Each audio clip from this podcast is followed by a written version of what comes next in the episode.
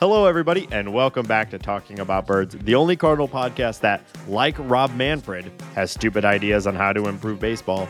My name is Nate Heininger, and I am joined, as always, by Vince Morka. Multi ball is good. Multi ball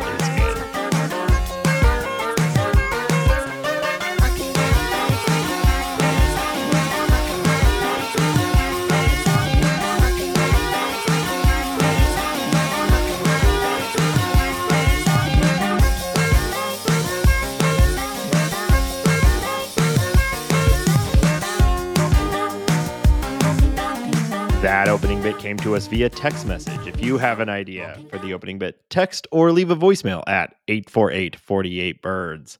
And uh, hey, if you want to hear your name, you know, include it. I'll I'll throw it in there. Uh, but thanks to whoever sent us that one. Yes, that is in reference to our multi-ball discussion from last week, uh, which I, you know, think is a Stand great behind. idea. Yeah, absolutely. Yeah. So, uh, but yeah, thanks for contributing. Um, Hambone, how you doing? I will be seeing you in real life in about two days, Yeah, apparently I'm Uh, picking your ass up from the airport, which yeah, I, you- you know, can't wait for that. and I'm not paying shit. Yeah, well, I'll steal Yeah. from you. uh yeah, I'm excited, man. We got uh we we're going skiing in Steamboat. Gonna Yeah. shove you down a mountain. I was just mapping out our, our game plan and how uh, I'm gonna get you up on skis. My lovely wife is going to try skiing. I'm uh I'm excited. I love skiing, love snow, love friends. And uh, you know, if you happen to be there, then um, it'll be fine. We'll all Yeah. it'll it'll be Yeah. fine. Won't bring down the party too much. I, I am interested to see. So, uh, Ben's wife has been snowboarding for a very, very long time and is very, very good at it. Uh, but she's going to ski for the first time. And this will be my second time skiing. I'm just going to assume that she's already better at, at skiing than me, but we're Yeah. going to, um, we're going to be able to ski together a little bit, which will be fun, but also I'm- embarrassing. I am flirting with the idea of trying snowboarding. Uh, I was so wondering if you're going to. I Yeah. might go roll with y'all, but uh, we'll, we'll see how uh, the snow is and see how everything goes. But we'll we'll see. Yeah, it- it's going to be a really good week, and I'm ecstatic. Yeah, I'm. Uh, I'm looking forward to it. I have a couple personal goals, uh, n- mostly centered around not getting uh, fucked up by the ski lift anymore. Uh, let's see. Last year, I or two years ago, I uh, stayed on it a little too too long, which resulted in me sort of falling off of it. And Yeah. also, uh, I had problems at the start where I got crushed by it one time. That, Uh, that's so- the only really scary. Uh, trees are scary, but you'll stay away from trees. The amount of injuries I've seen from newbies getting picked up by the ski lift is scary. the ski lift doesn't. It doesn't care. It doesn't Oh, know. man. this is where we need AI. We need that ski lift paying attention, knowing God that Nate forbid the- is God forbid the humans. God forbid the humans are paying attention. No, yeah, make the machine do it for me. Well, that's what happened. Uh, me and two other people were kind of not where we're supposed to be, and the uh, we kind of got caught in between. Basically, Yeah. you know, you're supposed to like shuffle up and get into the seat, and Right. we we were in a bad spot, and the the operators were not paying attention, I guess, and didn't hit that uh, nice button there that would have stopped the whole thing from happening. Uh, Yeah. but it, it was all fine. I mean, no, not hurt or anything because once Yeah. we had been crushed by it, they saw it and stopped it. yeah. So, Um, they what probably happened is they looked at you and they were like, "This guy's a pro. We don't need to pay attention." uh, well, that I have my my gear on, oh, you know, yeah, my goggles looking good. Yeah, yeah. I get a, a quick PSA. I know people come to this podcast for skiing advice. When you're Uh-huh. in the lift line, as soon as the chair passes you, you follow that chair up to the line. Go, run, quick. Uh, the people that don't do that, it drives me nuts. Be quick to the chair. yeah, Um, and Wow. and you won't get crushed. yeah. Well, Those chairs. I'll try to heavy. remember that this time. Yeah. I would recommend that you do remember that. I'll shove Yeah. you up there. uh yeah i mean i haven't been i haven't done it in two years uh, and so it's my second time going so uh assuming i survive we'll, we'll report back next week how it went um but uh you had an experience uh recently that i've been really interested in hearing about but because we have a normal friendship i've waited until the podcast to uh to check in about this uh, yeah. So uh, you went to the the, the revived Casa Yes. Bonita in uh, I did. in Denver. So um, So I got to hear about it.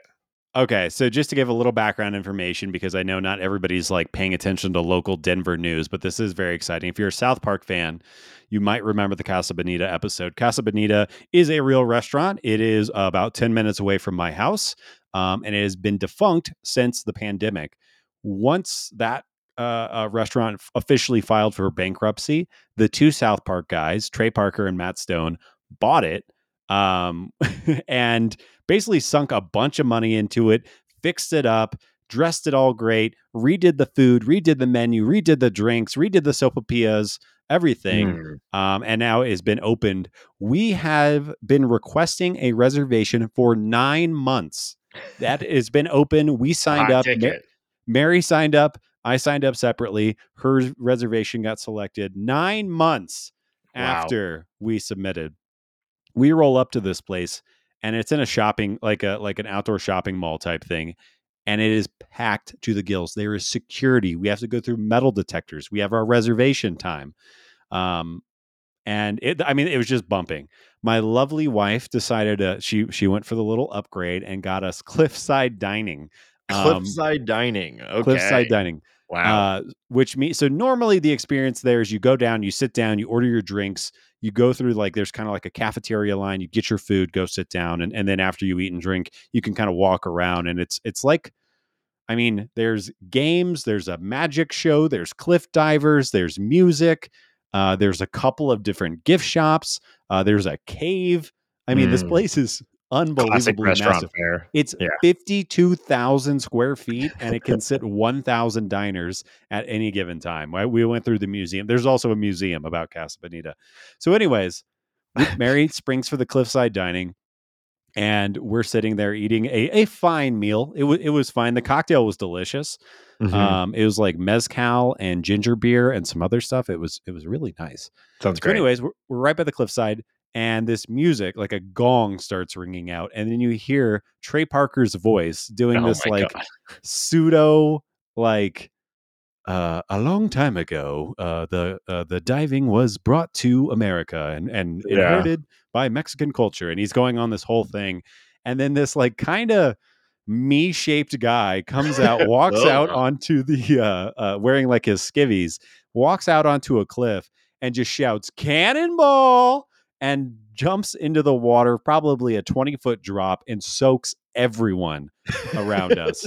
Um, luckily, the water avoided us by magic, or, or I don't know, maybe, maybe that was something to do with the seats that Mary bought. But uh, I mean, it was a magical experience. If you don't know what it is and have no idea what the hell I'm talking about, I implore you to Google it.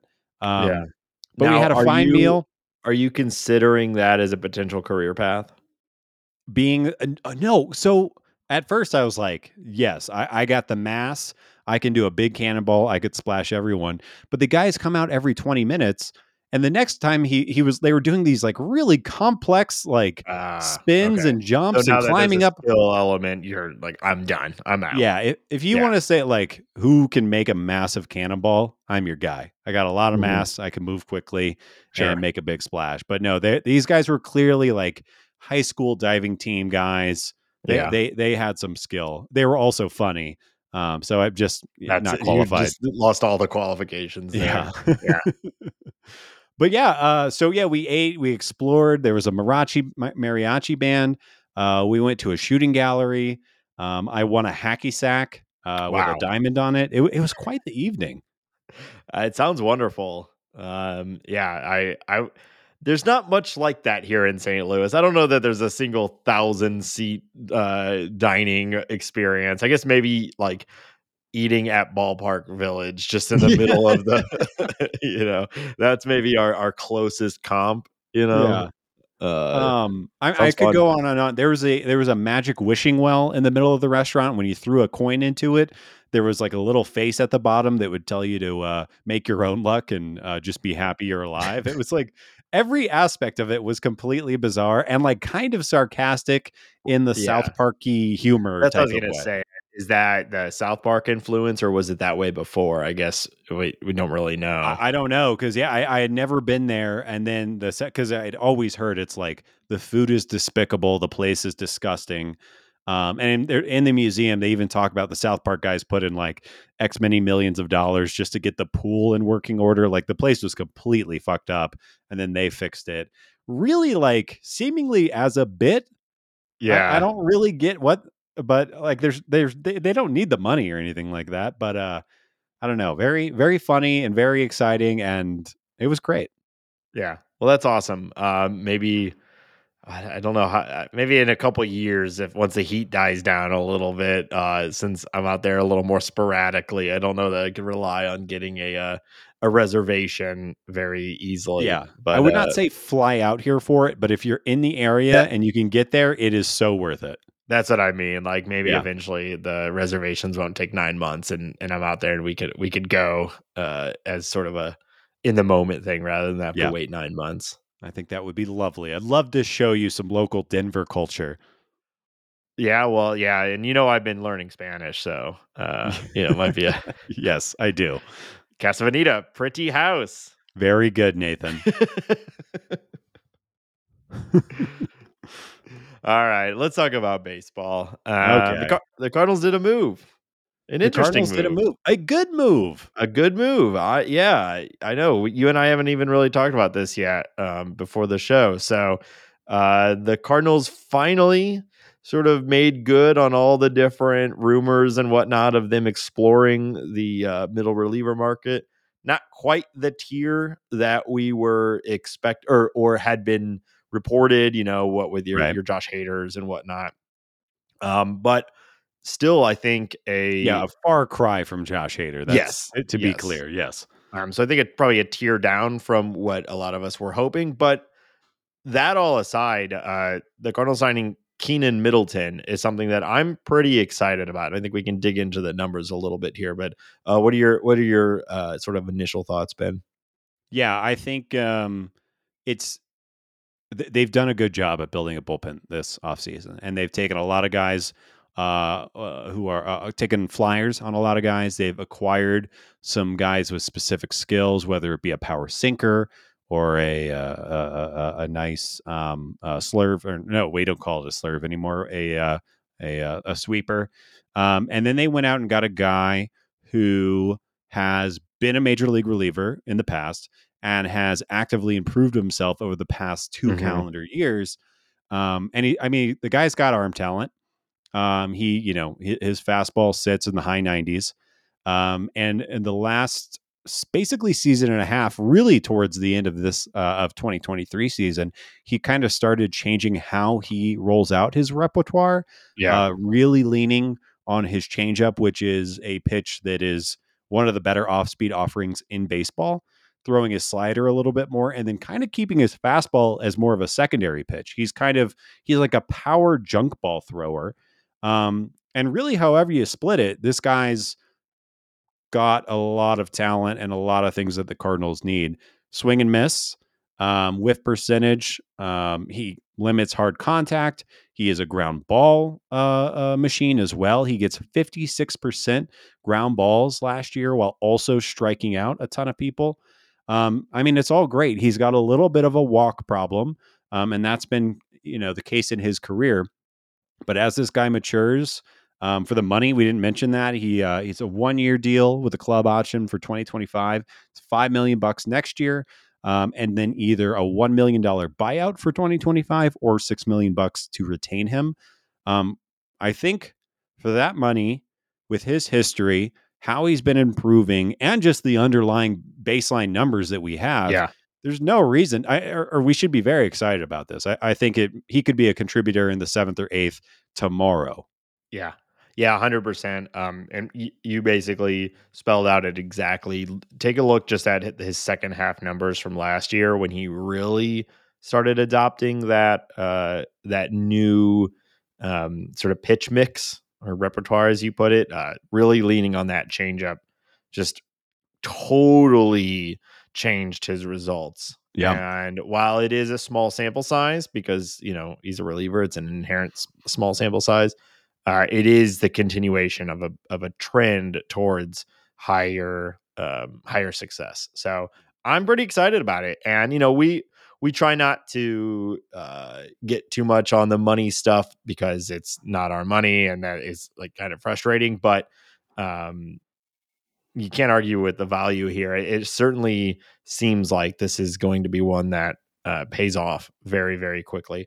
As you said, I, I think you know we're going to see him and Kittredge uh, sort of establishing themselves pretty quickly as that seven eight guy, which is great because that means all of these flyers that we're actually pretty high on, but are still flyers. Um, they don't need to be that seventh eighth guy, Right. Maybe you know, um, and the bullpen going into 2024 is essentially an entirely new bullpen. I mean, It really is. Yeah. I think there's something like 10 pitchers on the major league roster this year that were not there last year. Yeah. And um, so that's, you know, three starters and then like seven relievers. Right. Um, and so, uh, you know, we can argue about the quality of the decisions and the overall makeup of the uh, the new pitching staff. Um, but at this point, you really can't say that Mo and Co sat on their hands this offseason. It is a fundamentally different pitching staff going Yeah. into 2024. And I think we all maintain our uh, concerns around the rotation that we've been complaining about for years now. But uh, the bullpen, I said it last week, even before the Middleton signing, that I think the bullpen has a chance to be really elite. And this Middleton signing seems like kind of a coup. Like it's kind of surprising that Yeah. he was only five million. Um, so Yeah. yeah, I think agree. a great You- signing. you look at the bullpen and you there are five guys in there that you feel really confident in. Uh, Helsley, obviously one of the best relievers in baseball when he is healthy. Uh, Gio uh, Gallegos, who's been great for the Cardinals. Jojo Romero, who broke out last year. Andrew Kittredge, who we I have a lot of faith in him bringing that that repertoire and, and that power sinker and and being successful. And then Kenyon Middleton, Keynan Middleton, um, kind of rounding it out. But having five options that you feel pretty good about throwing at any point and guys that get strikeouts, guys that get ground balls. Um, and then you're, you know, we've talked about Pallante, we've talked about Ryan Fernandez. Uh, Right. Where is uh, uh, where is uh, um, uh, Liberatore going to fit into this situation? How is Zach, Zach Thompson, Thompson going to work yeah. in? Is Adam Kloffenstein is he a reliever in the? O'Brien. Um, yeah, I mean there there's a lot of options, and you have the. I'm not saying that Keynan Middleton is an established name, but he is a a bit of a known quantity. He has major league innings, and based on the things that we've seen in the recent future, you have a lot of reasons to think that he is on the upswing.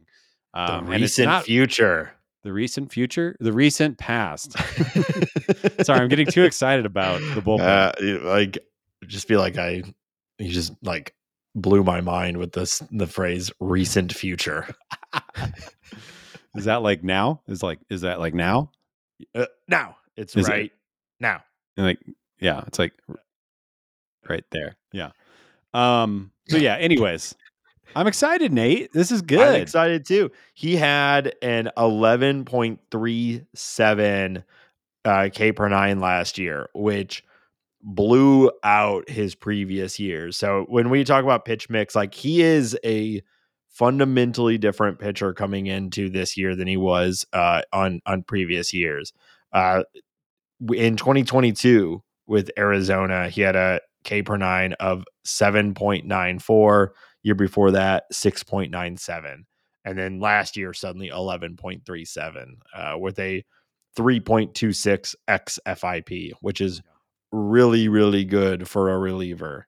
Yeah. Um, So, uh, yeah, you know, we'll see. There's obviously there are other there's countering points to all of that, which is why you are able to get him for one year at, at five million with a club option, um, which is a really team friendly deal. So, you know, nobody in the bullpen is ever a lock, but you you got to feel pretty good about him coming in and um, and has been just laid out too. He doesn't even have to be the best. You know, he's he's along with four or five other guys that we think are all uh, competing for for those high leverage spots. Yeah. Uh in a corresponding move uh after the cardinals signed keynan uh they announced that they dfa'd uh right-hander guillermo zuniga which is disappointing uh predictably uh he was just picked up traded for uh he is now an angel Um, that was announced right before we started recording, which makes sense. The Angels are doing everything they can to not be terrible. And Anaheim has sent cash considerations to the St. Louis Cardinals for Guillermo Zuniga. So disappointing. Um, Yeah. But obviously, if you're, you know, on the Cardinals, you, I, I would much, I would uh, rather put money on Keynan doing well than Guillermo doing well um, for all the reasons we just stated. And Guillermo just hasn't been healthy. He hasn't been there. Yeah. Yeah, it certainly feels like there's someone else that could have been cut. You know, there's like Yeah. five first basemen on the roster and whatnot, but uh, there is, you know, teams are looking for a balance, and at some point you can get to where you are carrying too many relievers. There's only so many opportunities and so many innings, and you know you've got uh, we have a lot of options now, but Right. it's still disappointing. I think you know we both have been super high on Zuniga um, since he Well, became a Cardinal, and, and when you see the flashes, yeah, Yeah. the stuff that he has, it's, I mean, yeah, little idiots like us get excited about that. It's, Yeah. it's, it's, So- it's elite stuff. The Angels don't have a great bullpen, so I suspect uh, if he's going to be successful, it will be with them this year. Um, he should get plenty of opportunity to pitch. He could So- close games out, Owen. like, Yeah, no, I he- guess I, mean, guess Estevez is pretty good, and they Estevez signed is Robert Stephenson, good. who's pretty good. Yeah, But after Yeah. that, I, you know, I, I wouldn't be surprised if he uh, caught some saves. Um, yeah, uh, I wouldn't either. role. Um, so, but I guess we need you know a backup, backup first baseman. So Speaking I- of I- uh, yeah. our backup, backup first baseman, Alfonso Rivas. Um, Yeah. We talked about this move probably too long last week.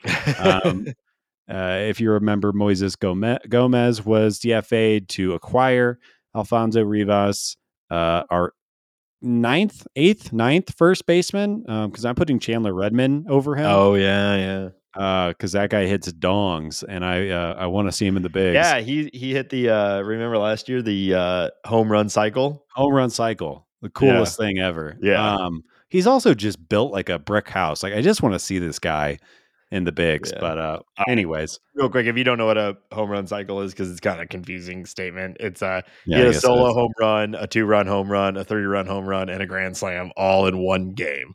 It's like it's incredible. It feels like the single greatest accomplishment you could have in a in one game, like as a as an offensive player. yeah guess i mean I think- like four grand slams in Yeah, a yeah. game would be, but that I don't know. I think I'd take the home run cycle.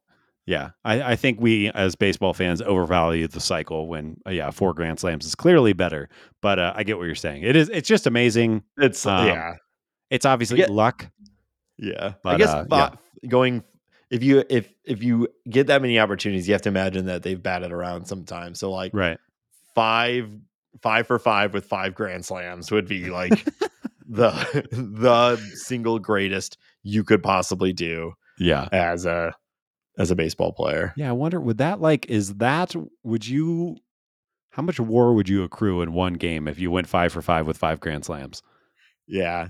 I I don't know. I I'm sure there's a way we could figure that out. email us at talkingaboutbirds at gmail.com if you know the answer to that. I, uh, I'm it curious. Talk about birds at gmail. Oh my God. Sorry. I don't have my copy in front of me. Just start emailing things that sound like the show and we'll get it eventually. Uh, okay. So, what I was trying to say, uh, Moises Gomez, he's still here. He's he's in AAA. Yeah. Um, he might get a spring training invite. We'll see. Um, but all that conversation we had last week, I, I thought somebody would pick him up, uh, Yeah. similar Well, it- to it- Guillermo Zuniga.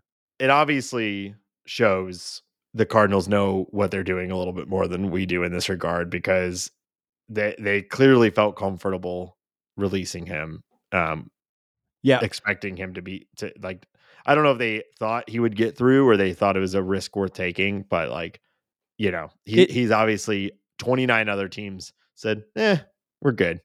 which is insane to me because the Rockies could use a Moises Gomez. Yeah. The A's could use a Moises Gomez. There are a lot of teams out there that could use a Moises Gomez. Moises, he might be on the 26 man roster for the Rockies uh, Yeah. if they acquired him. Starting first But- baseman. They, yeah, that that team doesn't understand how to put together a baseball club. So here we are, and uh, I'm I'm happy. I am happy that we get to have our cake and eat it too. Um, even though it's kind of a shitty cake that includes Alfonso Rivas and Moises Gomez too. uh, very flawed players, but at least we have them. Yeah, yeah. I'll, I mean, he might end up just being a quad A power guy. You know that that uh, that happens a lot. Um, but still, it's fun. I'd rather have him jack and dongs for the Redbirds rather than somewhere else. We love Jack and Dongs. Dude, we love jacking dongs. That's why we started this show, so we could Hell talk yeah. about it. Hell yeah, brother. Hell yeah. Uh yeah, I think uh I think that's really all the the Cardinals specific well, the Cardinals player movement news that has happened Uh-huh. this week. There's been uh, another release of projections uh, that just came out, and so Fangraphs has released their playoff projections, which is always fun to look at. We also saw uh, Pecota put out theirs, um, and I think unsurprisingly, right now the Cardinals are being projected kind of across the board to win the NL Central, and in the Pecota projections, they're not only expected to win the NL Central, they are projected to have the third best record in the NL. Yeah. Now, I don't necessarily think that that's the most likely outcome, as Ben talked about on projections last week. You know, they're this is the idea is they're running these things a million times, and it typically spits out like the average, kind of most conservative expectation. And so I think it, you know these have the Cardinals winning roughly 85 games, and that being a top three result in uh, the NL, which just doesn't seem likely. Someone's going to hit a, uh, a you know a um, outlier projection, a 10% projection, and someone's going to run into 90 plus wins that wasn't necessarily projected to do that. But, you know, it does give you a general idea going into the season.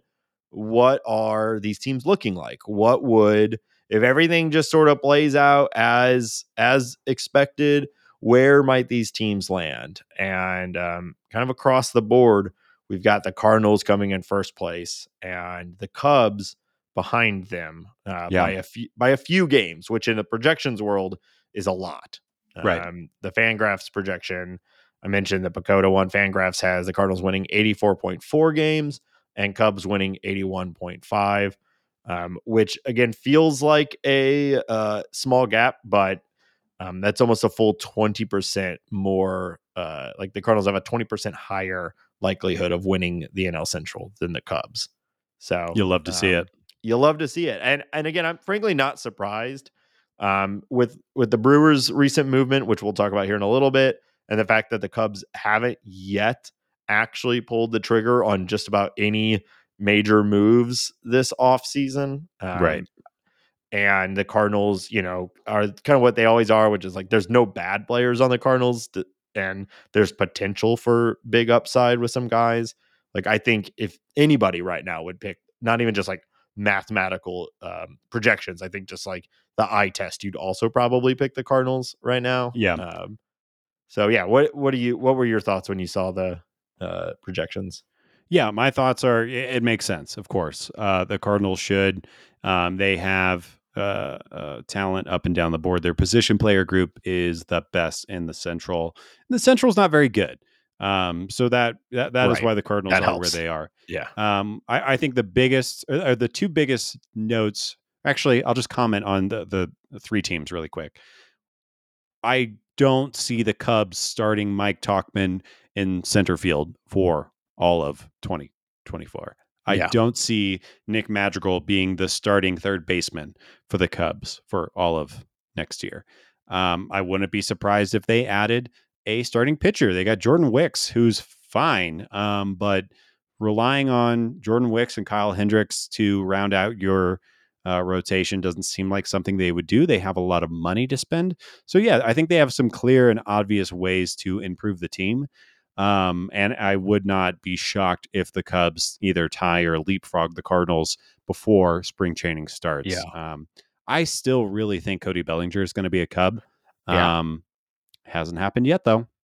Well, it certainly it, the offseason is ground to a halt in some Oh ways. Oh my with- god, it's with- with- insane. yeah, with some of these guys. Now, there's been a bunch of things over the last week, which we'll talk about, but like as far as the major free agents go, right. it is completely stalled. Um, you know, and I, I saw reported that Cody Bellinger right now has only actually received one contract offer, and it's from the Yankees. Um, so yeah, I don't know Yeah. what the Cubs. It's interesting. I don't. The Cubs are a smart organization. I hate to say it, but it's true. They they've been doing a really good job at their rebuild, and so either they are very confident in their own evaluation and believe that the market's going to come down and they can jump on some of these guys, or for whatever reason, they don't feel like this free agent class is the group to spend their money on. Right. Uh, outside of the guys who've already been signed, we know they were pursuing Ohtani, Yamamoto, stuff like that. They might be thinking Bellinger, those hard hit rates, they're scary. We're not going to give him 150 million. Snell, that walk rate, you know, he's a ticking time bomb. We're not giving him 150 million. And they're just waiting for the dominoes to fall and they'll scoop up some other guys and sort of raise the floor. Yeah. Um, I don't know. I don't know. I, I, I also would be totally unsurprised for the Cubs to, uh, in the next two weeks, sign both Bellinger and Snell and someone else. And just they're waiting for the market to play out a little bit more. Uh, they could we'll do see. it. And we know Boris has all the cards. And what does Boris do? He sits around and he gets his guys the best deal, unless Yeah. um, he absolutely cannot. So yeah, I, I think I think that uh, is is is likely. Actually, is what I would say. I Then do think it'll take more. I think Oh, it'll take more than one move though for the Cubs to leapfrog the Cardinals. I think adding Bellinger is a big plus for them. It it narrows that gap a lot, but I think the Cardinals are still the favorite. If they Hey- do though, Bellinger and Snell or something like that, or add uh, several uh, mid tier starting pitchers, then I think it you know it's it's a Yeah. crapshoot. There, there were talks of them trading Christopher Morel too, a guy that Yeah. doesn't really have of a position but has a lot of power. Maybe they move him and improve their pitching staff, or uh, you know, Yeah. the other other parts the I just can't team. imagine they're done. Yeah. Um, same thing with the Brewers. The Brewers are obviously uh, uh, retreating back, uh, hiding away from everyone, uh, running away scared in the NL Central, whether it be money, whether it be, I mean, the timing of Brandon Woodruff's injury for the Brewers was really, really bad. They really had Yeah. one more shot to put out Freddie Peralta, Brandon Woodruff, and Corbin Burnes to have a you know a three headed monster. Try it one more time to see if they could push. Woodruff goes down. They end up trading Burnes, and that kind of waterfalled into. I, I think this team is going to continue to retract. I wouldn't be surprised if they move Willy Adames.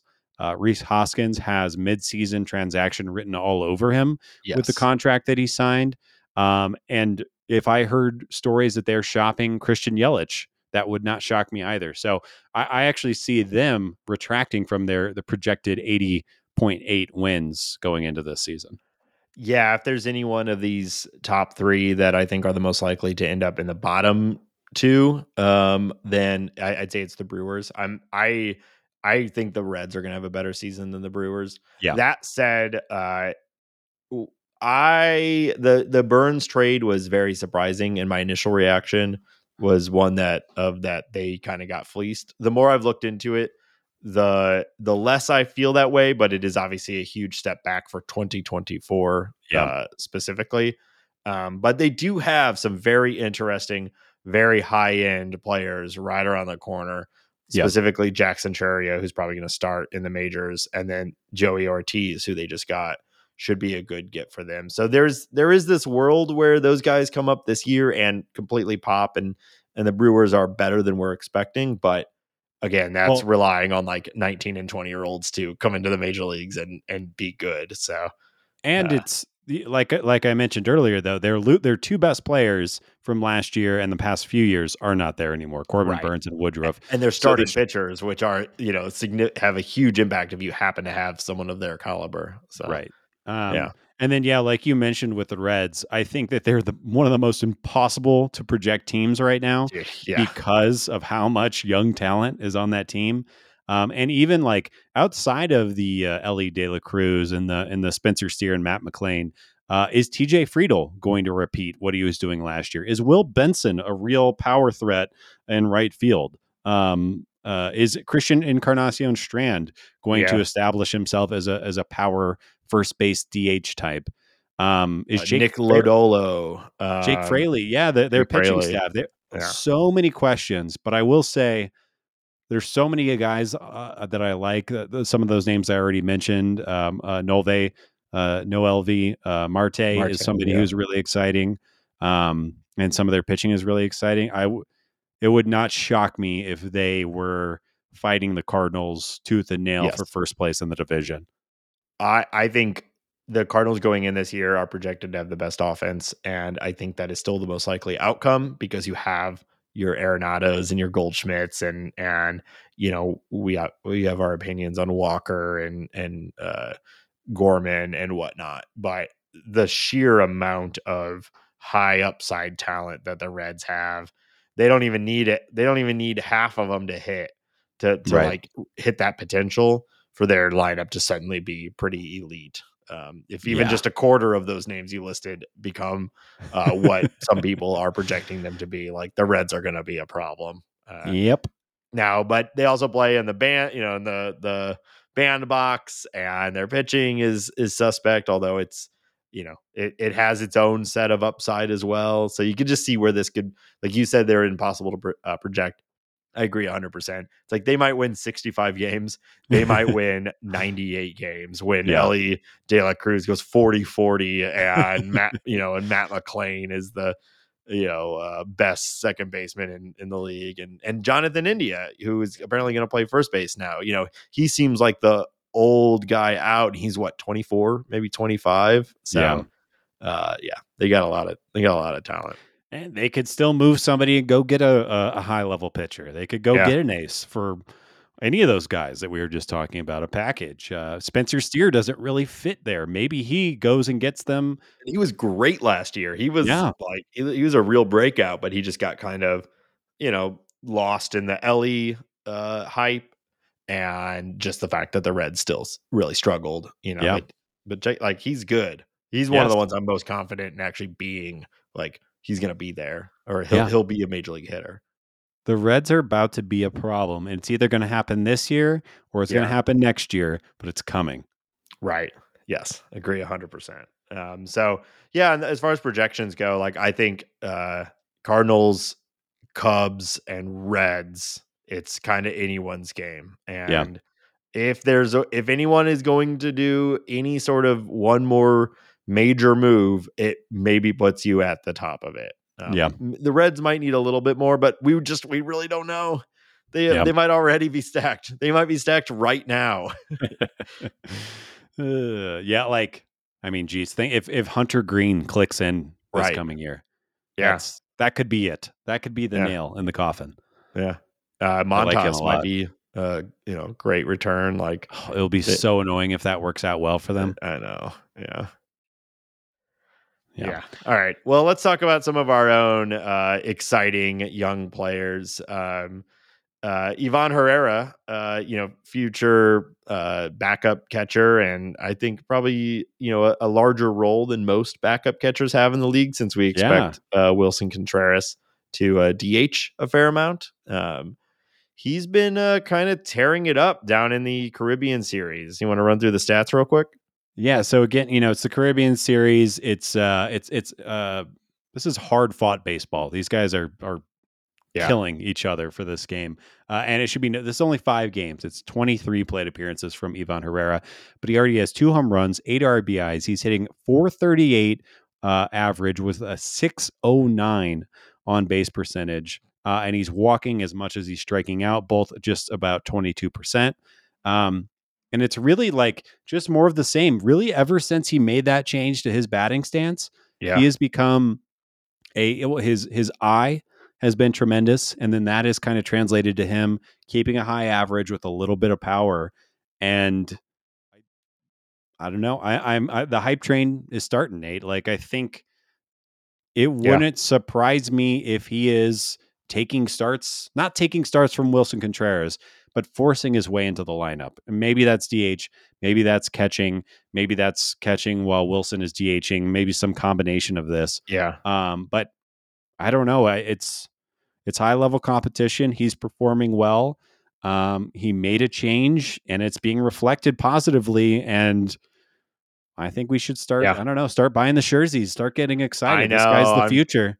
I'm trying not to get too hyped about it. Um, but you know, let's not forget that this guy was flying up prospect ranks until uh, he had his sort of stumble at the major league level. And and as far as rankings go, that usually is it. And then also, uh, since he no longer has like a direct path to uh, like full time catcher status, that also hurts prospect rankers because they just say like, well, he's just never going to be the starter for the Cardinals, so his Right. ceiling is kind of capped. Um, but uh, I say all that to say, like, this isn't coming out of nowhere, right? He he- he's Right. been good for a long time, and it definitely feels like there's something that sort of unlocked in the last year, and uh, I, I'm pretty hyped about it.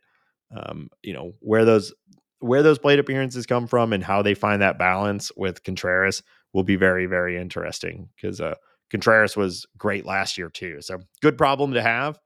Um, but yeah, we'll see. We'll see. It'll be an interesting narrative to see how Marmol and crew find that balance. Uh, maybe Yeah. Willson Contreras in the outfield. I Let's just hope that that's back. not the case. That's the one thing I don't want to happen. I, I don't want. I, I I think having too many good offensive catchers is a good problem. I mean, Yeah. the the Blue Jays make it work. The Cardinals can figure it out too. But my God, don't put Willson Contreras in left or right field. I hate Yeah. it. yeah, I'd rather. Um, I guess I'd rather just Contreras DH more and Yes. and let let Herrera uh, get more starts at catcher. Better for Contreras too as he's getting older. Yeah, and um, yeah, yeah, it'll be good. Especially It will be calling and all that stuff. Yeah. Uh, all right. Last thing I wanted to hit before we go to the break. Uh, Keith Law put out his annual prospect ranking, uh, and you know, think whatever you want about Keith Law. I personally think he's a little bit annoying and like a, he's like a weird like internet edge lordy baseball nerd type thing, which Mm-hmm. I don't, you know, whatever. That doesn't matter. That's just me complaining about another person who's online too much. Um, but he had some really nice things to say about Masyn Winn. First off, Masyn Winn was the 16th best prospect in baseball, which is definitely high. Uh, Keith Law is higher on him than a lot That's of That's the highest I've seen it of of Right. anyone anywhere is 16th. Um, and, and I think Cardinals fans know uh, Masyn Winn is very fast. Know his glove is solid. Know his arm is one of the best arms we've ever seen from shortstop. It's he's breaking records like every time Yeah. he starts a game. Uh, but I, I picked out this little uh, section of the uh, uh, uh, of the write up on Masyn Winn, and I thought it was kind of exciting. Uh, he says he has outstanding plate discipline for his age across all dimensions of that term. His pitch, pitch selection, his pitch type recognition, and his ball strike recognition are all well above average or better for someone who's been young at every level he's played in pro ball. Um, and I don't think that's something that I've really read about Masyn Winn. He also Yeah. goes on in the article to talk about his bat speed and how that can develop and and what we can expect from that. But the glowing regards on his offensive profile is something really, really exciting. And I'm curious to see now that he has had his cup of coffee, he's been under the bright lights, and maybe, you know, understandably, you're not playing your game when you first get called up to the big leagues because, oh my God, life is crazy. Uh, but I wonder if that's gonna this is gonna be a predictor for how Masyn Winn goes this year. If if that becomes part of his game at the big league level, I think it's very exciting. Yeah, the story with Masyn Winn has been over and over and over is that he gets promoted, the defense carries, and he struggles offensively, eh, makes the adjustments, and becomes good. Now he Right. is not a, you know, he he we we've used the Rafael Furcal comp a lot to sort of talk about that offensive profile. Yeah. higher average, mostly built on the fact that he's so fast. He's turning a lot of uh, infield ground balls into singles, things like that. Um, low end, modest power. Um, you know, we, I think if he ever surpasses 20 home runs in a year, like that will be his probably his best year of his career. Um, but 15 to 20 is reasonable. And then with that speed and um, eye, you know, and the new rules, the sky's the limit on stolen base count. It could, Yeah. I mean, he he could be a 30 plus stolen base guy if that's what if if that's how he decides to go about it and that's what the team wants from him and you know stolen bases are an interesting equation, but like he's got the talent to be one of those guys who is average to like elite at basically every part of baseball. And his final stat line isn't necessarily going to blow you out of the water, but I bet his war totals, if we get that player, will be very Yeah. high because you'll see him as someone who's doing everything. It's kind of like Tommy Edman back uh, uh, two years ago when he had that 5.7 war season or whatever. Like, you know, it just he did everything. He was he did everything really, really well, and it just Right. stacked. And uh, you know, I, I think this is part of why all the projection system kind of uh, uh like Masyn Winn and, and where he's going and Mm-hmm. um, you know, not to mention the highlights that he's going to provide us. I Oh, yeah, I, I, I'm not to just get all hypey, but spring training's about to start, dude. and even this is Rara, the time to be hype. And Yeah. these are the guys, you know, this is these are hopefully the future guys of the Cardinals, you know, like yeah, um the Winn hype train has only been diminished a little bit because of the September call up and, and his Right. struggles offensively. He had like a 29 WRC plus or something like really, really bad. But again, we've Yeah. seen him get promoted, struggle, make the adjustment, and excel. And that is the standard story for basically every single Major League Baseball player. Yeah. Uh, and he's young, you know, so uh, it might be a couple years before we get that like truly, you know, adjusted, comfortable, excellent offense. But with his defense, you don't even need it to be that crazy Yeah. for him to be valuable. Really, really getting excited. Yes. Same. All right. Well, um, yeah, we're just a few weeks, few weeks, Hambone, from uh from starting to see uh baseball people doing baseball activities, the most anticlimactic uh, uh deadline of all time. Well, we're gonna see some soft tossing and some stretching, you know. the day this show drops, we are 14 days away from the Cardinals' Yeah. first spring training game. Wow. Yeah, incredible. Um, and we're going to keep bringing coverage every single week. And at this point, when I like to remind everybody that this show is listener supported on Wow. Patreon, patreon.com slash talking about birds. Uh, if you've enjoyed the show and uh, want to show your support, uh, we really, really appreciate you checking out our Patreon. Uh, it's patreon.com slash talking about birds. If you join the Patreon at any level, you get access to our private Discord server, the Bird Scored. Uh, it's been growing. We've been having a lot of good conversations in there, and uh, we're getting ready to fire up our fantasy baseball season. So if you're interested in that, you can get in there. Um, ben and I are talking about uh, doing more dedicated channels on like watching games together as a group, and just you know, again, having a place where you can go and be a part of a Cardinals fan community where you actually get to like talk to people and get to know them and not just throwing stuff out into the ether of the confusing social media landscape that we find ourselves in now to uh to say the least. So um much love to all of our patrons and if you're considering it check it out. Uh we we really really appreciate it. Um you can also help us out by leaving a review on your favorite podcast platform. It helps uh we are now on youtube so check that out if that's your preferred way to listen to uh to podcast you can smash that subscribe button Lame. i'm trying to I'm trying you know No, get it in where you fit in It was good. I I'm mean? sorry. It was good. You're right. um i'm gonna start i i i gotta do pictures of like you and i looking just absolutely flabbergasted at something you know and use that as our uh as our image for every youtube With clip Uh, art in between us, yeah. screaming at thing. Yeah, that can you believe john mozeliak said this doctors hate these five little baseball God, tricks Stop it. Ugh. all right hambone where can people find us online otherwise Yeah, follow us on Twitter at Talk About Birds. We're on Instagram at Talking About Birds. You can email us questions to talkaboutbirds at gmail.com. Again, that is talkaboutbirds at gmail.com.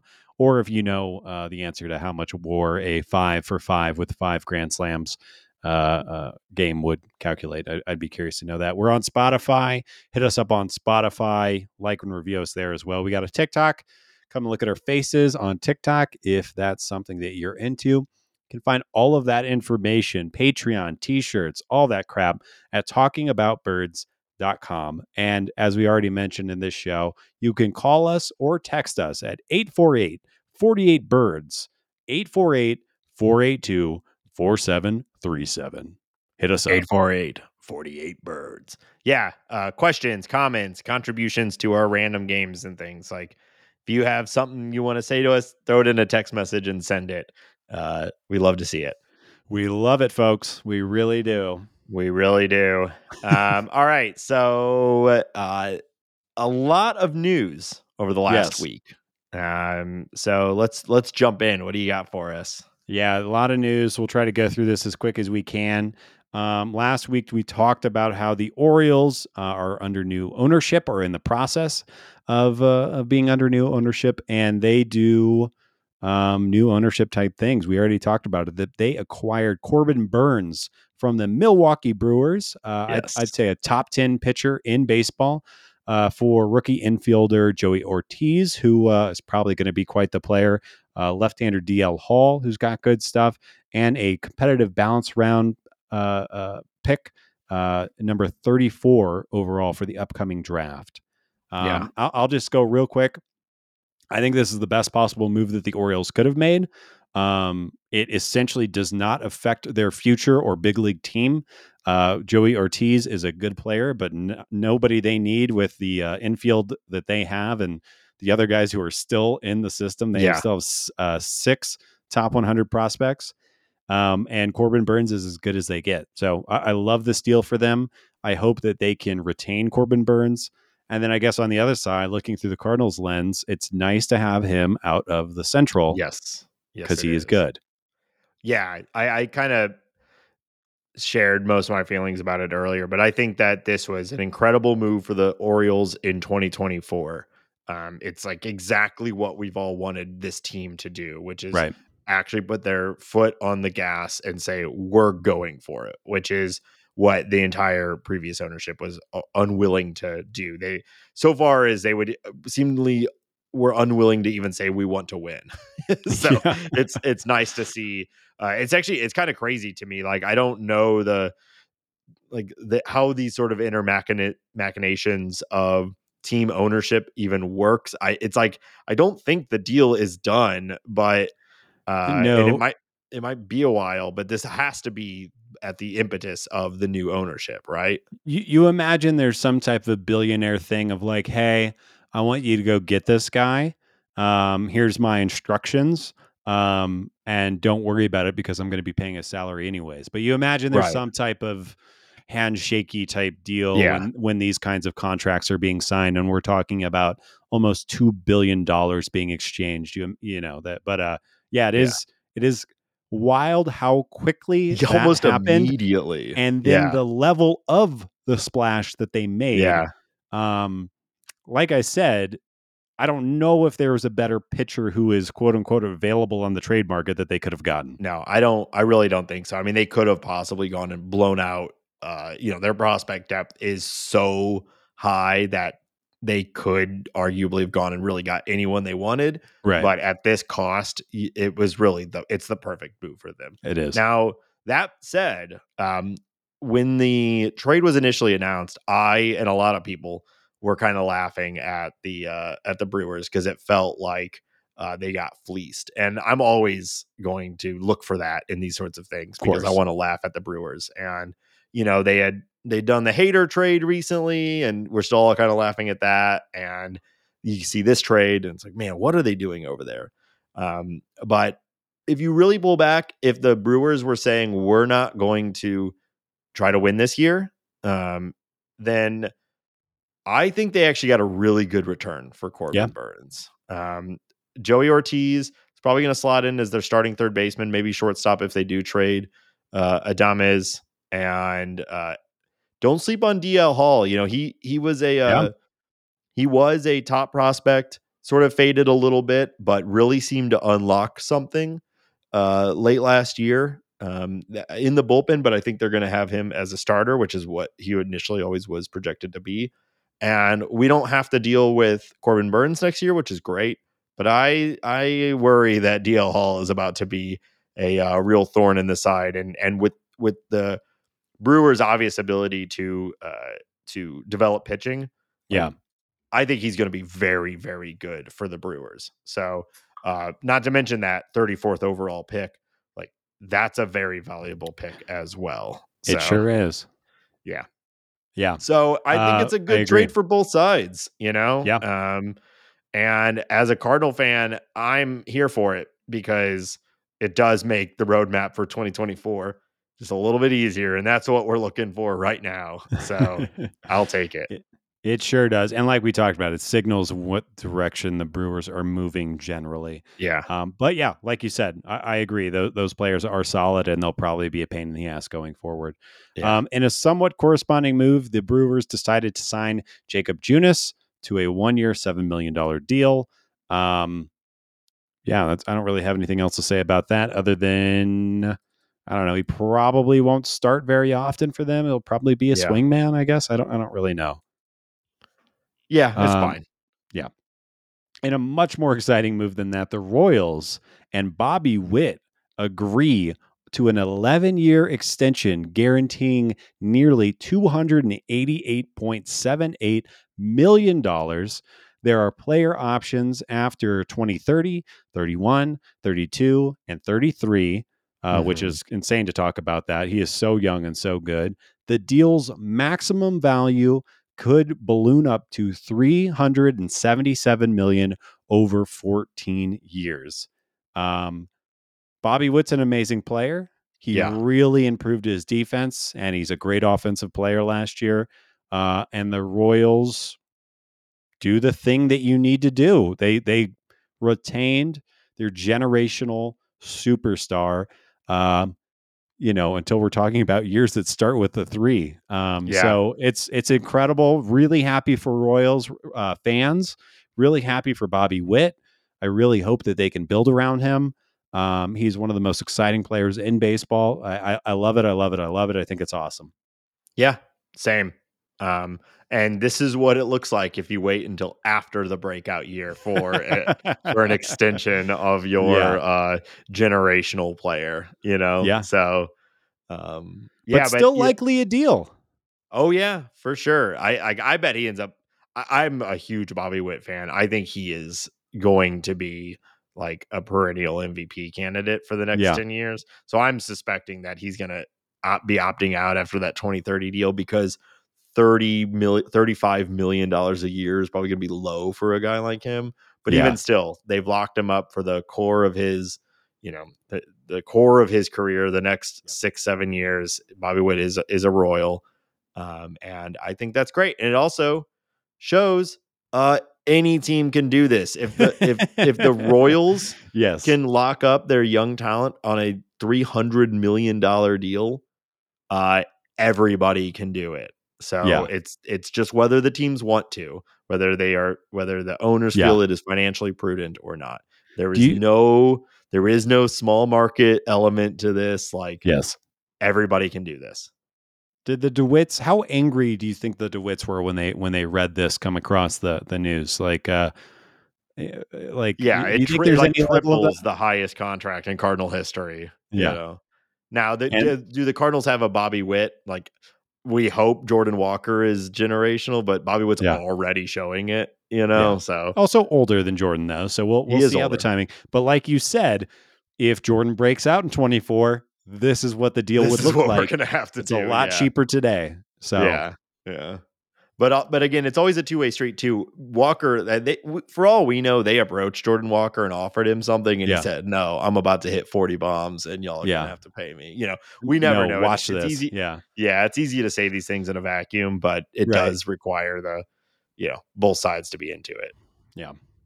Uh, moving on, talking about players retaining good player or teams retaining good players. The Astros signed Jose Altuve to a five-year extension worth 125 million bucks. Uh, this will likely take him close to the end of his career, if not the end of his career. Um, and uh, yeah, probably a good move. Um, it- it's so funny. He went from having one of the most team-friendly deals of all time to getting like these back-to-back really healthy extensions. Um, Yeah.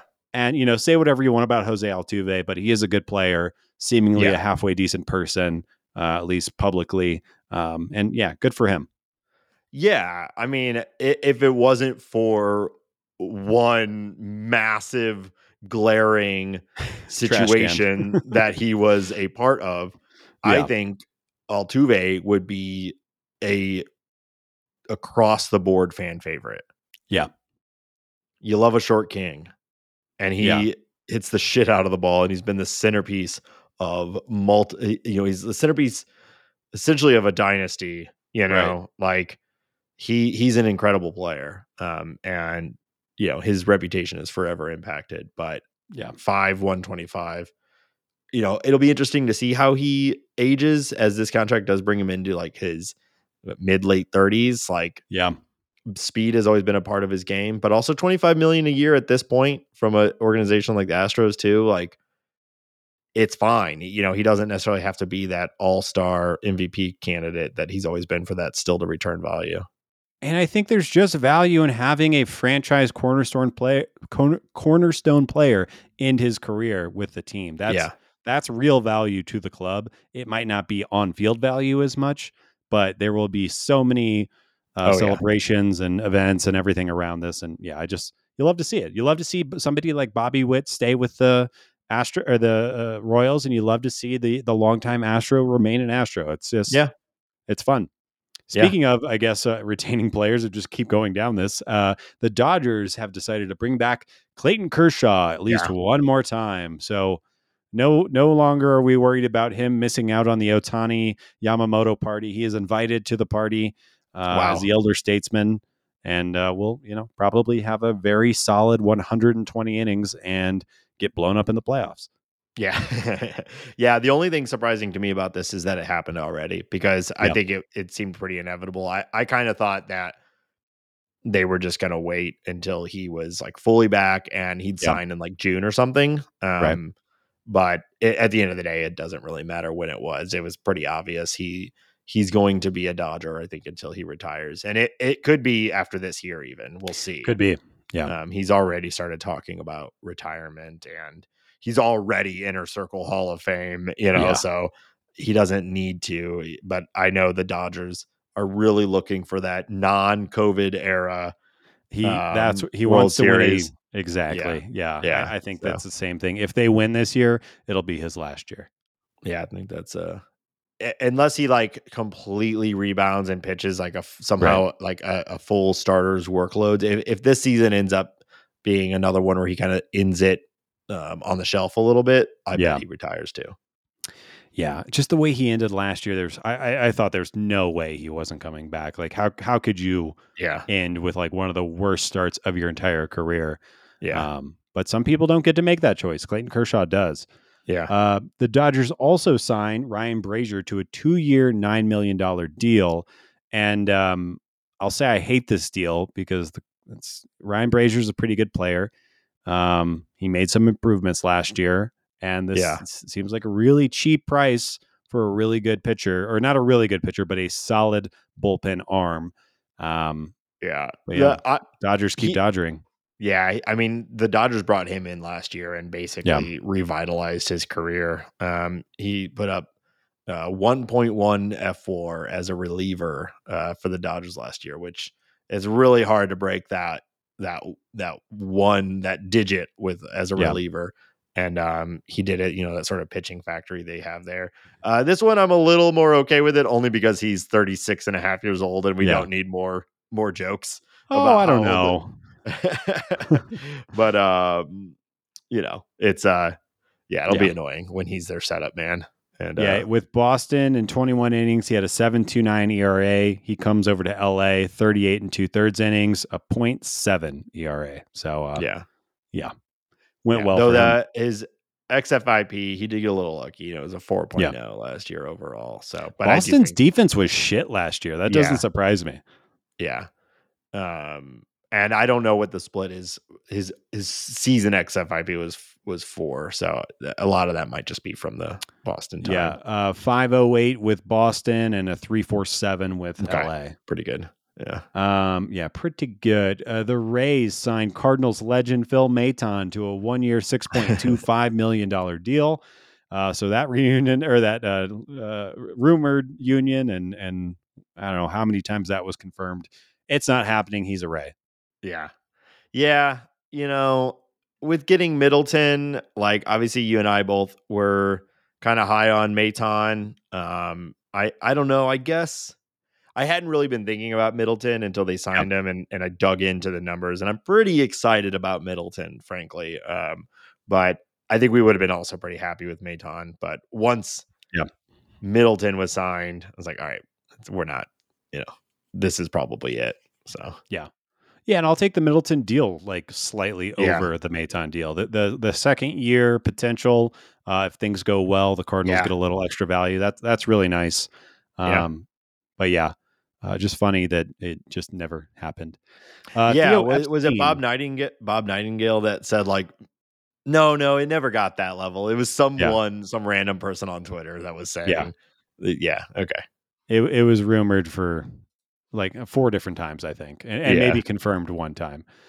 Um, all right. Uh, Theo Epstein joins Fenway Sports Group as a partial owner and senior advisor.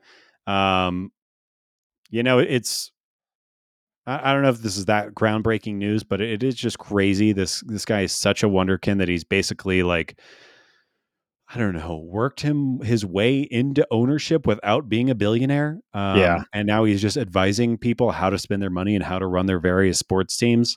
Um, I know this ownership group owns uh, teams that aren't baseball teams, the Red Sox, uh, I think a, at least one NHL team and a Premier League soccer team. There, there's just, he's got his hands in all kinds of pots. But uh, yeah, kind of crazy. And uh, I guess good for them. Um, continuing with the Red Sox, uh, it was just announced today that the Red Sox are going to be featured in a new Netflix documentary. Uh, the documentary crew will follow the Red Sox in 2024, um, and the series will come out in 2025. If this is anything like the other sports documentaries that Netflix has been doing, I am super excited for this. I, I know I've talked yeah. about Full Swing. Uh, there's a lot of F1 fans that came out of watching uh, Drive to Survive on Netflix. Uh, so if it's that same production group and and they're doing a similar thing, I'm super excited to see what yeah. happens here. Yeah, I, I, was thinking also of that um football show Hard Knocks, which I think Hard Knocks fo- is on HBO. Okay, yeah, they they did a follows... quarterback one. Right. Okay. Yeah. So the I I only just saw this right before it we started recording. So this isn't going to be like sort of live during the season. It's going to happen it's going to be like produced and come out after the season. Exactly. Okay. Well, yeah, that, so I, typically, like the way that Full Swing works is that they film a season and then they like build a bunch of episodes based on little individual narratives um, yeah. that have to do with certain players and stuff. So I'm sure it'll be like there'll be an episode on Trevor Story's arm and uh, uh, you know, I don't know, yeah, uh, okay. stuff like that. Yeah. Okay. Well, that's cool. I mean, that so super produced. Yeah.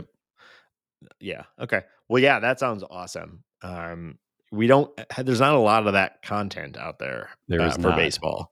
So baseball um, is weird about that. Yeah. Yeah, I, I, am sure it all. We've talked about this a bunch. I'm sure it all stems back to the fact that baseball is a sport about failure, and so yeah. like it's.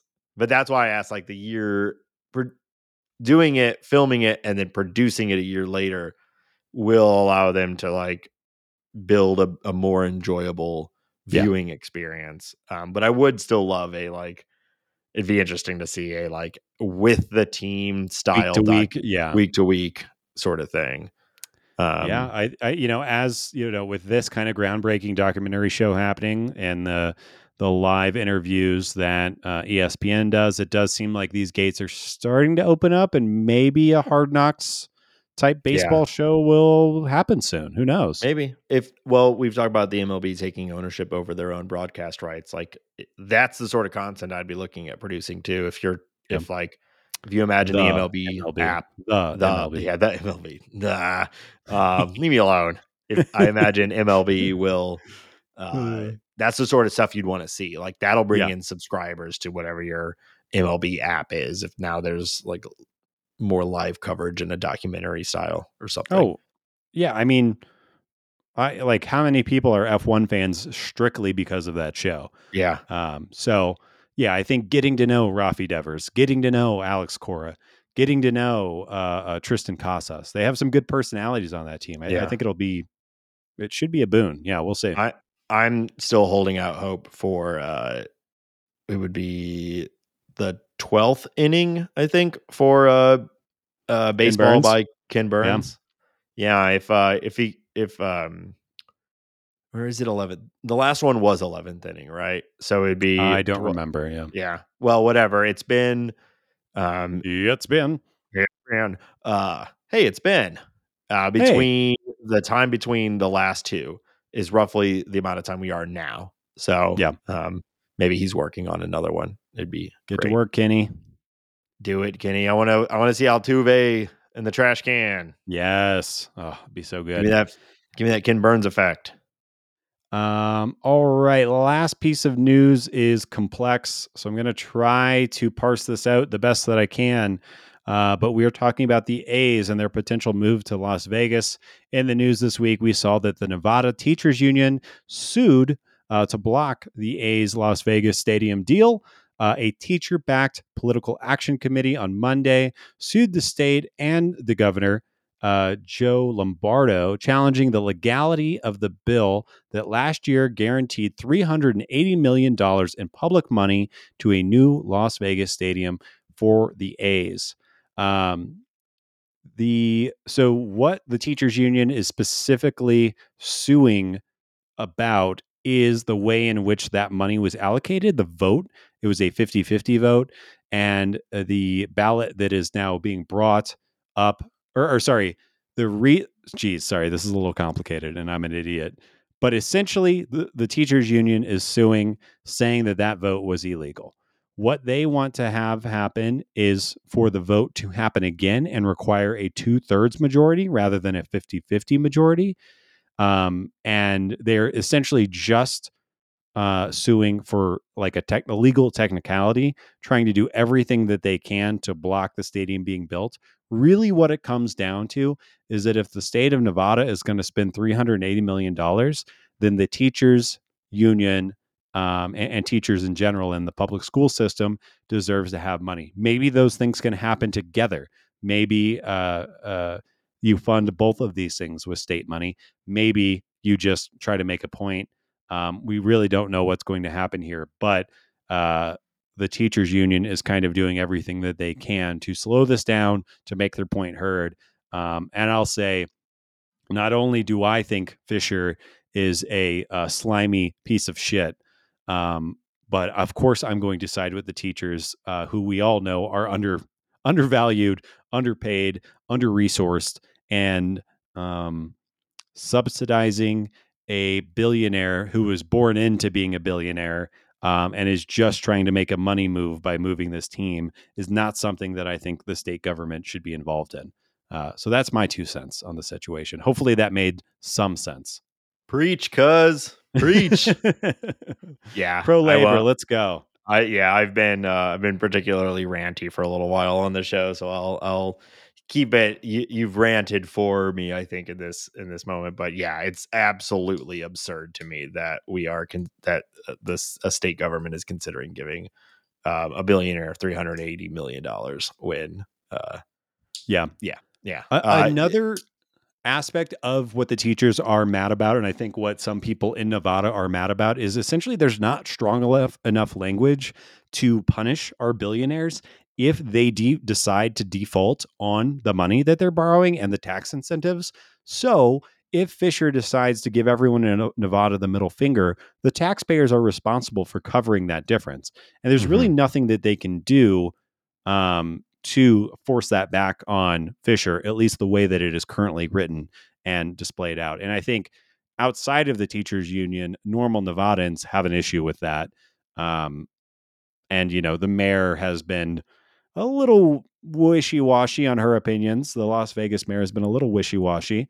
yeah. Um, it's it's complex.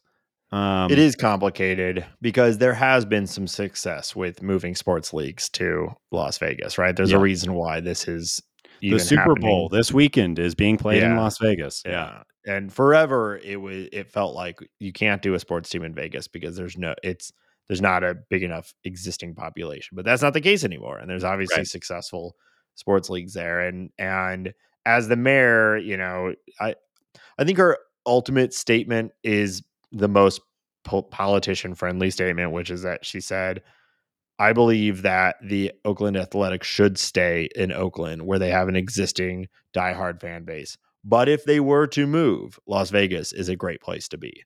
You know? Yeah. So it's like, okay, cool. Thanks. Way to say real- nothing. Yeah, in, yeah, a few sentences. exactly and so uh, it, it's frustrating um and obviously you know a teachers union against the will of a multi-billion dollar industry it's like i think we all know where this is going but if they can make a dent in it and help um, make some change and uh, maybe re- maybe reduce the amount of taxpayer money that's going to go into the um, into the stadium. You know, like it, this is all not for nothing, and I think it's incredible that they're they're putting up a fight, and there is an outcome where this works and Yeah. it, ha- and it changes everything. So um, I'm I'm ho- I'm hoping for it, but I'm not holding my breath. And of course, like, I'm not saying this would solve the problem, but you never hear of somebody like Fisher saying, here's what I'd like to do. I would like to ask this state that I essentially have no business with for almost 400 million bucks, bunch of tax breaks, this and that, wh- whatever it might be. But how about this? I want to put my own money, or I want to put a, a section of the raise revenue uh, towards building a new school and maybe outfitting these schools with new technology or uh, helping uh, uh, putting money into a teacher pension program. Like there's never that olive branch is never even considered.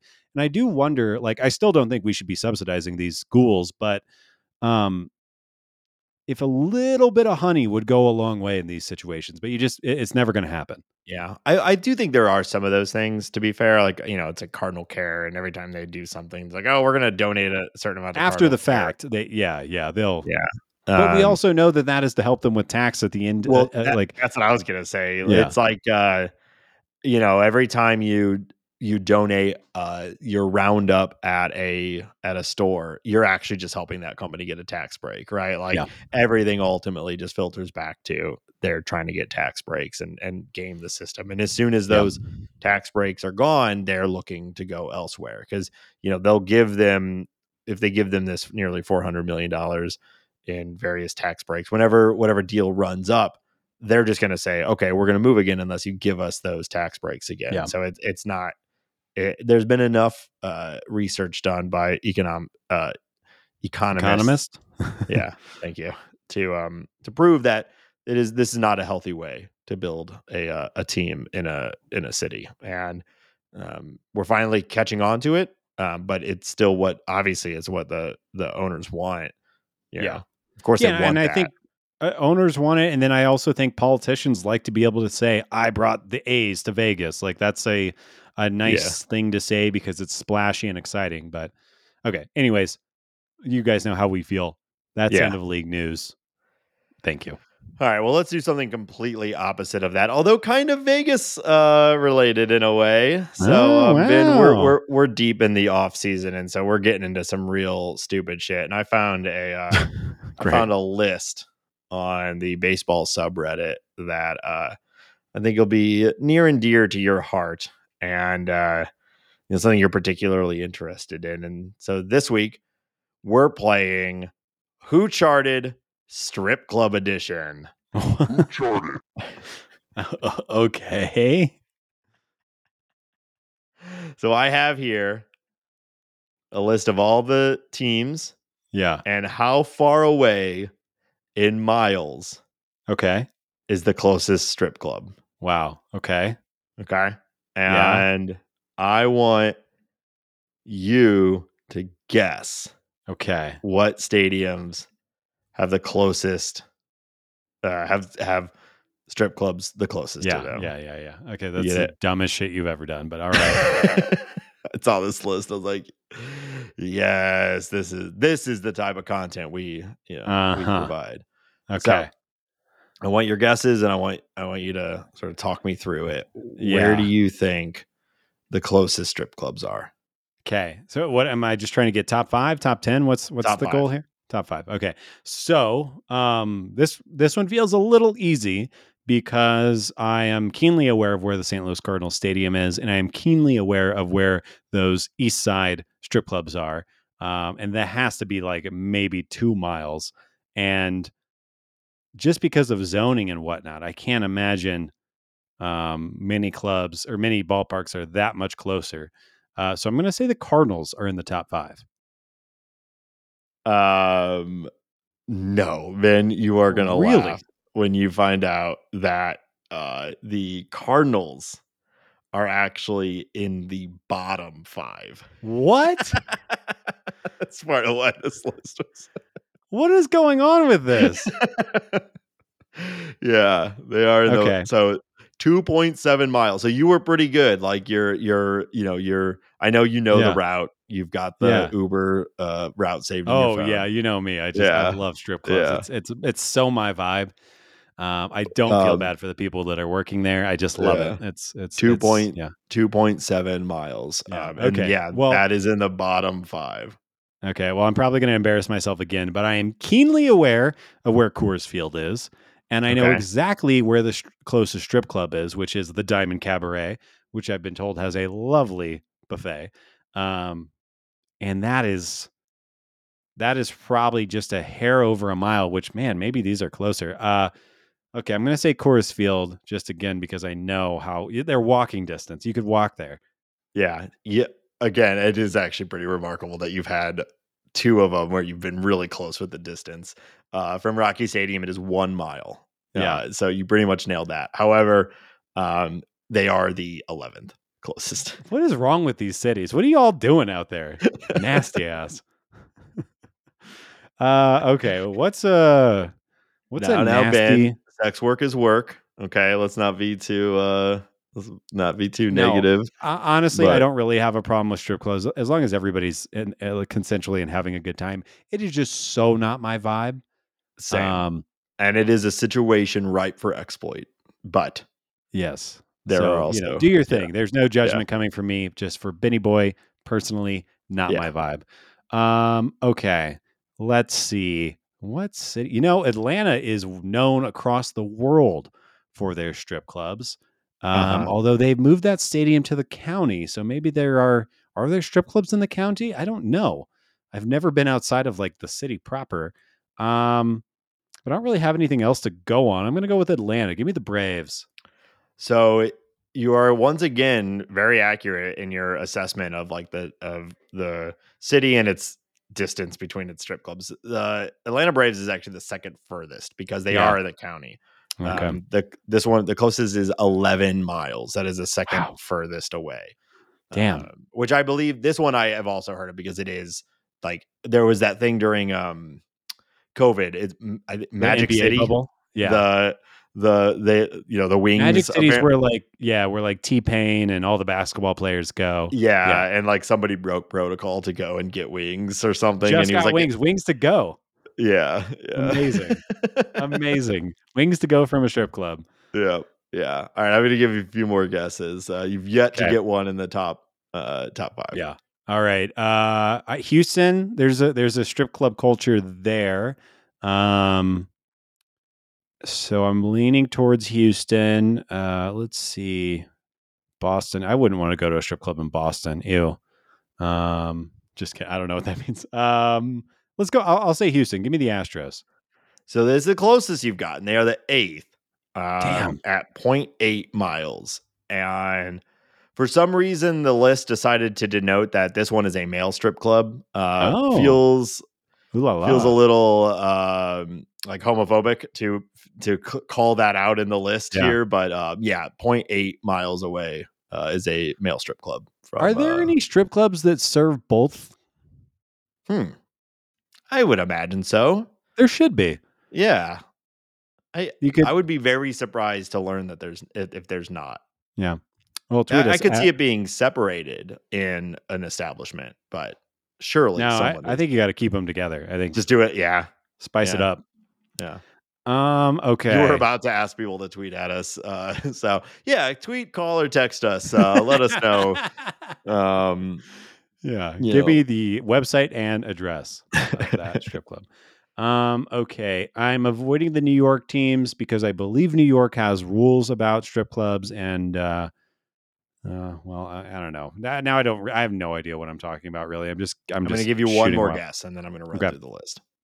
Um, you know what? Milwaukee. I feel like Milwaukee. Um, it's cold out. Uh, maybe you need a strip club to warm you up. I, I, I don't know. Yeah, you are climbing, but you're still out of the top five. Damn. Uh, the Brewers are seventh at 0.7 miles. Wow, that is so close. Yeah. All right. well, I, what's um, number one? I need to at least know number Yeah, one. I'm gonna read. I'm gonna read out the top five. Okay. Uh, the Pirates and the Tigers are tied for fourth uh, at a Okay. half a mile. So Wow. Detroit and Pittsburgh. Yeah. Okay. Um, coming in at number three, the Minnesota Twins okay. at 0.4 miles. All right. Uh, number two is your Baltimore Orioles, 0.3 miles. And wow. finally, number one, Seattle Mariners, point, 0.1 mile. Wow. Man, that's inside the stadium. Also, right there. I was just in Seattle. I was looking at that ballpark and it's essentially surrounded by like parking lots and warehouses. Yeah. Where the hell is that strip club? I don't know. And, Um, you know, I just pulled this list off the internet, so it could all just be bullshit. But I don't know. That seemed seemed well researched. Sure. Some freak out there who has way too much time and I guess likes baseball.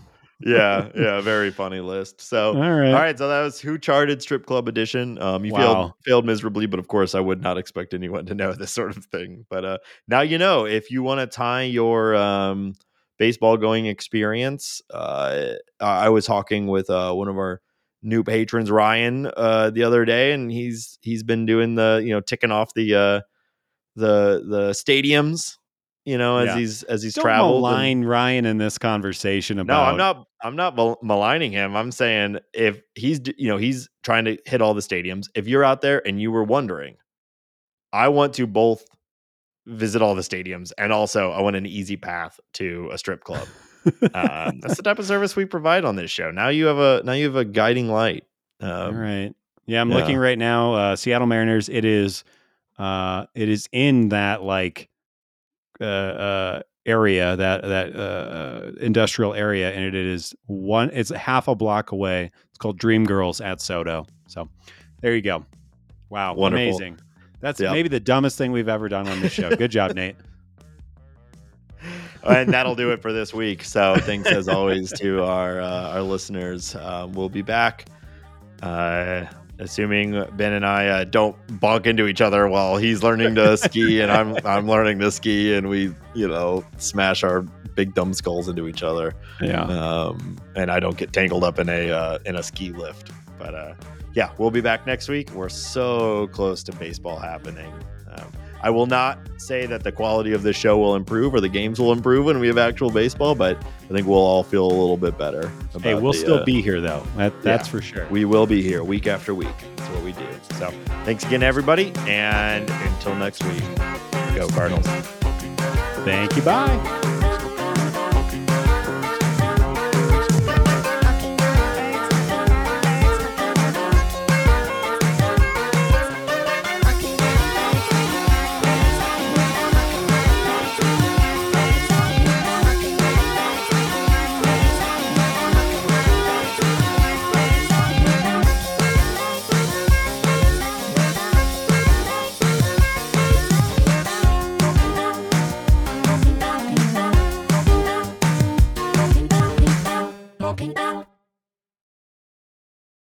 Hello, everybody, and welcome back to Talking About Birds, the only Cardinal podcast that, like Ra- Rob, oh, damn it, Pop the trunk. Bob the Trunk. Here we go. Starting over.